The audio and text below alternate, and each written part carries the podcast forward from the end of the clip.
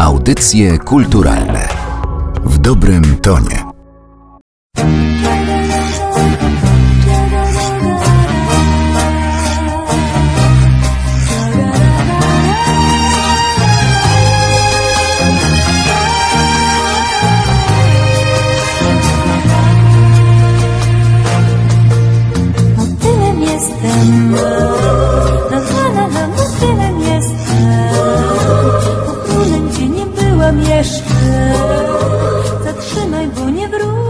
Przy mikrofonie Aleksandra Galant. Czas na kolejne spotkanie w audycjach kulturalnych. Dziś spotkanie będzie to wyjątkowo barwne, a to za sprawą najnowszej wystawy czasowej, którą możemy oglądać w Muzeum Warszawy. Jest to kolekcja poświęcona wyjątkowej osobie twórczości Grażyny Hase. Tytuł wystawy to Grażyna Hase zawsze w modzie. I więcej o tej wystawie opowie osoba, która wie o niej, zaryzykuje takie stwierdzenie, wszystko, bo jest to kuratorka Agnieszka Dąbrowska z Muzeum Warszawy. Miło mi bardzo. Witam Państwa serdecznie.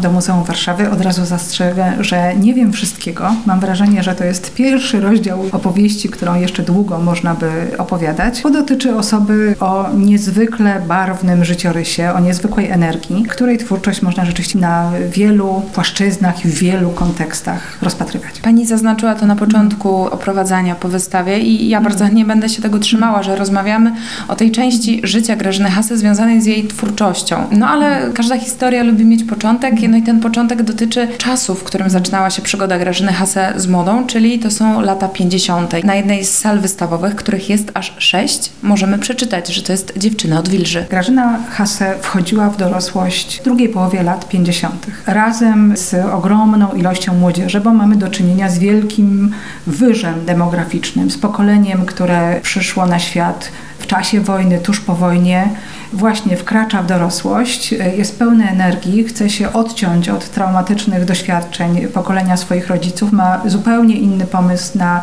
to, jakiej muzyki słuchać, jak spędzać czas i jak wyglądać. To się pokrywa właśnie w Polsce z okresem odwilży, czyli okresem takiego poluzowania w życiu politycznym. Takim punktem granicznym jest Festiwal Młodzieży, czyli 1955 rok, czas, kiedy do Warszawy, szarej, burej i mozolnie podnoszącej się z ruin, przyjeżdża kilka tysięcy rozśpiewanej, roztańczonej młodzieży, tłumy młodzieży z energią i radością i bardzo barwnie y, ubranych. To się objawia różnymi skutkami politycznymi, ale ma też y, kardynalny wpływ na modę i na takie otwarcie na zachód, ożywienie zainteresowania tego, co jest modne za żelazną kurtyną. Takie trzy nazwiska są chyba bardzo ważne dla mody polskiej tamtego czasu. Grabowska, Hoff i Hase. Ale zanim nazwisko Hase zaczęto kojarzyć z projektowaniem mody, to było bardzo mocno związane ze światem mody, ale od strony modelek. Właśnie tak było. Grażyna Hase najpierw jako właśnie młoda dziewczyna zaczęła pracować jako modelka.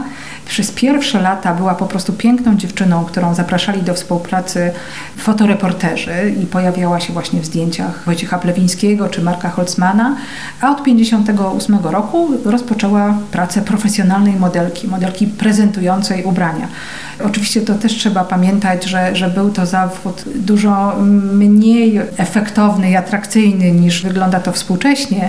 Większość pracy modelki polegała na bardzo żmudnym pozowaniu, służeniu jako manekin podczas konstruowania ubiorów, no ale oczywiście zdarzały się też sesje zdjęciowe i, i takie efektowne pokazy mody. Grażyna Hase bardzo szybko zyskała popularność.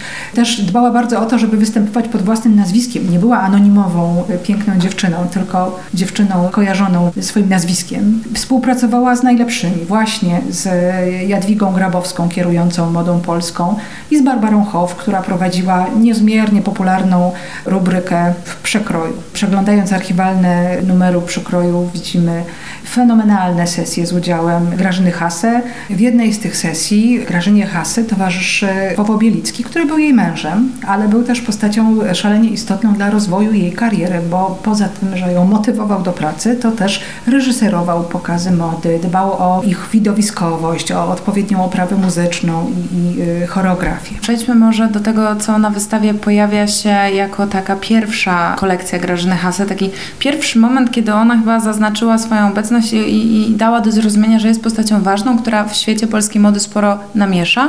To są są kolekcje inspirowane tym, co zobaczyła w Rosji, tym, co zobaczyła w Moskwie, no i ogólnie chyba można powiedzieć armią i militariami. Debiut Grażyny Hase jako projektantki nastąpił w 1967 roku. Po jej wyjeździe do Moskwy razem z zespołem modelek WZPO imienia Obrońców Warszawy, czyli szerzej znanej później warszawskiej fabryki Zakłady Przemysłu Odzieżowego Kora. Stamtąd projektantka przywiozła nakrycia głowy kupione w, w jakimś antykwariacie z myślą o tym, że sama będzie je nosić. Potrzebowała do nich pasujących płaszczy, okryć, które by się dobrze z tym komponowały. Zaczęła je szkicować na serwetkach kawiarni, a ponieważ tych projektów powstało kilkanaście, Wowo Bielicki zachęcił ją do tego, żeby pokazała je Józefowi Syroce, dyrektorowi Kory. I tak się też stało. Wymyślono, że zostanie uszyta taka kolekcja i zorganizowany pokaz zamiast Akademii ku czci rocznicy rewolucji październikowej. Takie uroczystości obowiązkowo organizowano wtedy w każdej możliwej instytucji. I taka kolekcja powstała w dwa tygodnie. Od projektu do realizacji, do wyboru modelek, którymi były koleżanki, projektantki, do obmyślenia choreografii i podkładu muzycznego. To był zespół bardzo popularny Polanie. Po pierwszy premierowy pokaz odbył się w Dziekance, wzbudził olbrzymie zainteresowanie. Ubiory odwołujące się do historii i kultury rosyjskiej, do elementów uzbrojenia, ale także do, do stroju carewny, do wyobrażenia Anny Kareniny. Czytelne były te nawiązania, ale jednocześnie forma była szalenie nowoczesna, w duchu Mary Quant czy André Coureur'a, czyli tego, co wtedy było najbardziej na zachodzie popularne. Kolekcja wzbudziła ogromne uznanie właśnie przez tę taką atrakcyjną, nowoczesną formę. No ale też oczywiście komentowano te rosyjskie konteksty bardzo różnie. Niektórzy widzieli w tym schlebianie propagandzie, a inni parodiowanie tych fascynacji Rosją i, i, Związkiem Radzieckim. To zainteresowanie, jakie kolekcja wzbudziła, otworzyło projektantce drogę do kariery. I z właściwą sobie przedsiębiorczością i energią rzeczywiście rzuciła się w wir pracy. Na przestrzeni dwóch lat powstały dwie kolekcje. Jedna z nich to właśnie ta kolekcja militarna, o której Pani wcześniej wspomniała. To był rok 68. Znowu seria bardzo współczesnych, wygodnych, funkcjonalnych i wyrazistych y, strojów dla młodych dziewczyn, inspirowanych polskimi mundurami z różnych epok. Od woja chrobrego po y, mundury z czasów II wojny światowej, przez barwne, kolorowe mundury z czasów księstwa warszawskiego. Ta kolekcja też wzbudziła wielkie zainteresowanie i wielkie uznanie. Część tych modeli została skierowana do produkcji w korze i kiedy pojawiły się w sklepie, to podobno w ciągu godziny zniknęły z spółek. O popularności tych modeli przesądziło jeszcze to, że one były dość szeroko reklamowane w prasie. I tutaj przypomnę tylko taką zjawiskową, bardzo efektowną i wspaniałą sesję wykonaną przez Krzysztofa Gierałtowskiego. Modelki prezentują kolekcję na tle ściany wschodniej. Wspomniała Pani o Korze, ja dodałabym jeszcze Cepeli i wiele innych firm i przedsiębiorstw, które świadczą o tym, że Grażyna Hase e, nawiązywała liczne współprace. Pani podczas oprowadzania wspomniała, że ona zawiązywała sojusze, e, które pozwalały jej pracować, tworzyć, ale jeszcze wcześniej w trakcie naszej rozmowy Pani wspomniała, że ona już jako modelka bardzo dbała, żeby nie być anonimową, żeby występować pod własnym nazwiskiem i później bardzo konsekwentnie pilnowała tego jako projektantka, żeby stroje zawsze wychodziły pod marką marką Grażyna Hase, czego późniejszym finałem było stworzenie Galerii Grażyny Hase. To było takie bardzo konsekwentne działanie. O tyle jest to istotne, że mówimy o czasach PRL-u, czyli o okresie, kiedy poszanowanie praw autorskich i w ogóle status projektanta był zupełnie inny niż dzisiaj. Przecież świetnie wiadomo, że Kora zatrudniała wielu projektantów, ale ich nazwiska są wspominane dużo rzadziej niż nazwisko Grażyny Hase. To jest na pewno kwestia talentu, ale też właśnie takiej świadomej i konsekwentnej e, dbałości o to, żeby tworzyć z nazwiska markę.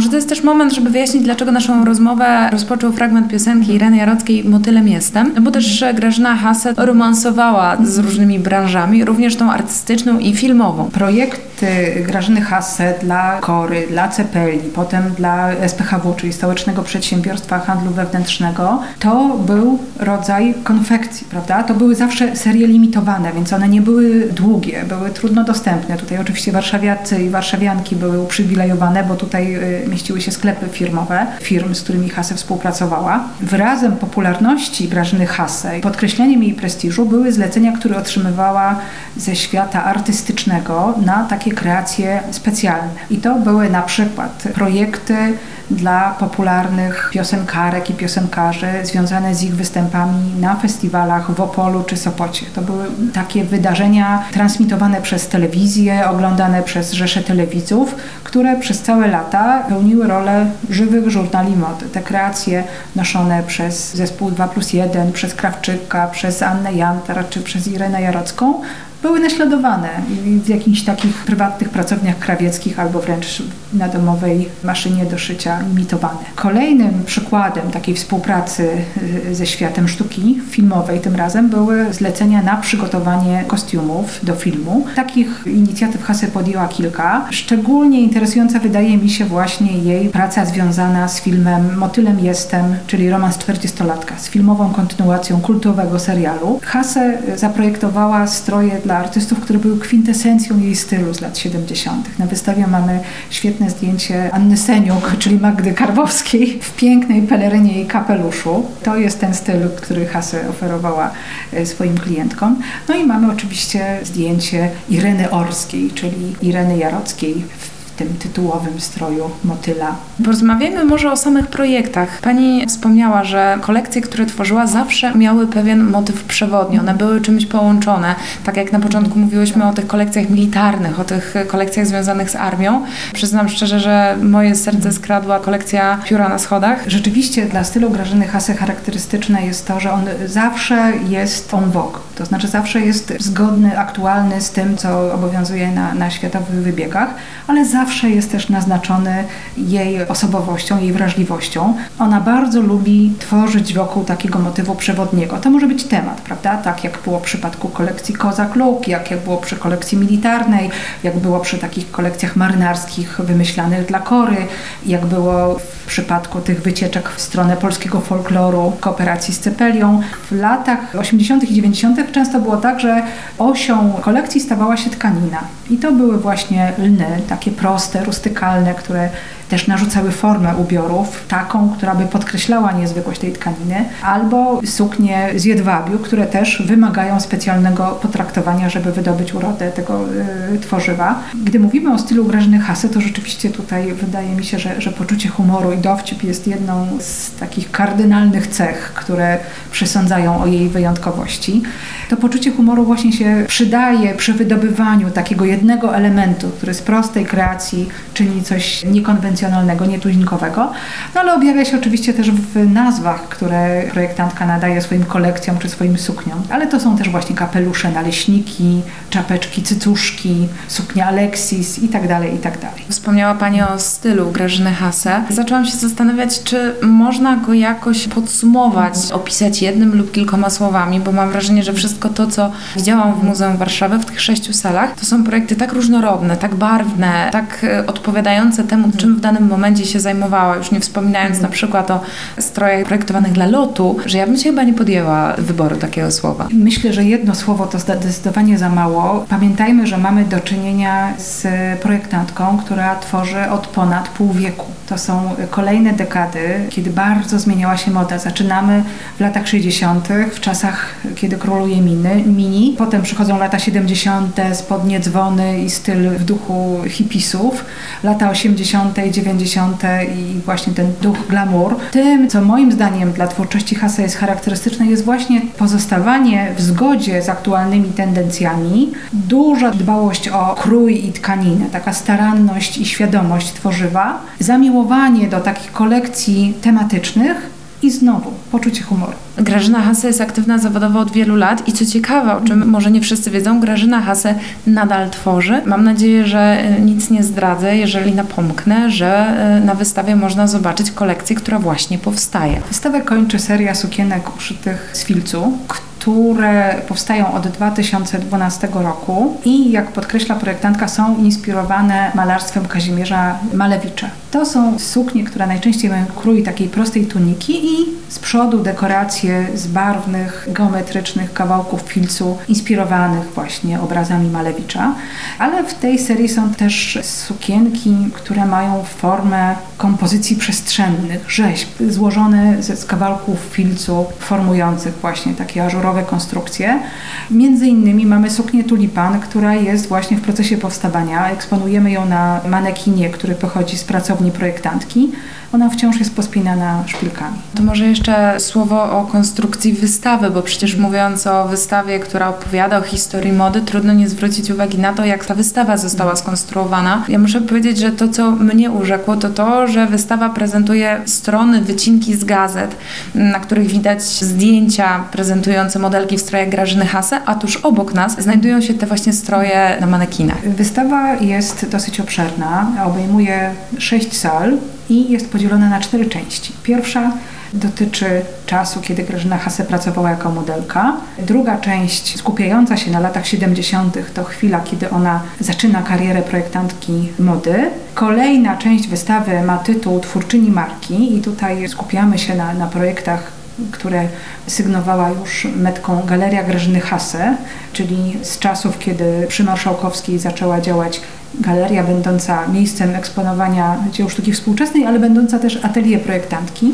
I ostatnia część ma tytuł Mentorka. Tutaj skupiamy się na ostatnich projektach Grażyny Hase i na jej działalności jako wykładowczyni, jurorka, taka osoba wspierająca działalność młodych adeptów sztuki. Za każdym razem oczywiście pokazujemy ubiory, pokazujemy fotografie, projekty y, rysowane przez Hase w różnych technikach i pokazujemy dużo prasy. To jest bardzo przyjemny w oglądaniu obiekt, ale on ma też ogromne znaczenie merytoryczne, bo warto sobie uświadomić, że projekty Grażyny Hase trafiały do sklepów w limitowanych ilościach. To były albo tak zwane serie modelowe wypuszczane przez fabrykę Kora, albo wyroby rzemieślnicze z pracowni cepeliowskich, czyli znowu tutaj ta ilość była ograniczona.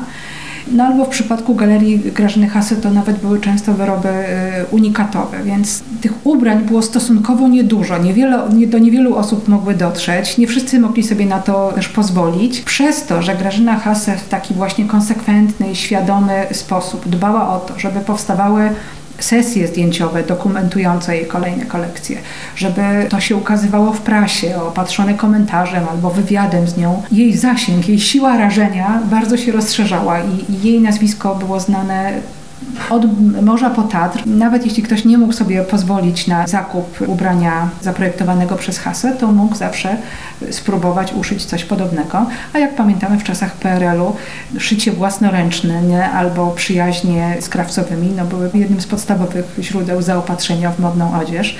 Grażyna Hasę niewątpliwie była tą, która inspirowała do takiego działania. To na koniec może powiedzmy także o tym, że to nie jest tylko wystawa prac Grażyny Hase, ale to jest także wystawa, w której tworzeniu Grażyna Hase także brała udział. Warto zwrócić uwagę chociażby na to, w jaki sposób kapelusze są umieszczone na głowach manekinów. Wśród ubiorów i projektów, które pokazujemy na wystawie, oczywiście bazujemy na kolekcji Muzeum Warszawy, która jest bardzo bogata i reprezentatywna. W naszych zbiorach jest około 350 różnych pamiątek dokumentujących działalność projektantki, ale ten nasz cenny zbiór jest uzupełniony o rzeczy udostępnione bezpośrednio z bardzo bogatego archiwum Grażyny Hase, która no, bardzo dbała o to zawsze właśnie, żeby zbudować nastrój całej kreacji, żeby uzupełnić to o biżuterię, o paski, o, o kapelusze i rzeczywiście bardzo aktywnie uczestniczyła w, w etalażu wystawy, nie tylko dobierając i udostępniając te rzeczy, ale własnoręcznie, odpowiednio zakładając kapelusz na manekinie. O wystawie Grażyna Hase zawsze w modzie opowiadała kuratorka Agnieszka Dąbrowska z Muzeum Warszawy. No i wydaje mi się, że żeby dowiedzieć się więcej i żeby po prostu przekonać się o tym wszystkim, co mówiłyśmy, wystawę trzeba zobaczyć. Zapraszam serdecznie. Zapraszam także do lektury książki, która wystawie towarzyszy. Ma taki sam tytuł, Grażyna Hase zawsze w modzie i y, jest pomyślana w ten sposób, żeby poszerzyć naszą wiedzę o, o działalności projektantki, także o zagadnienia, które na wystawie zostały tylko zasygnalizowane. Audycje kulturalne w dobrym tonie.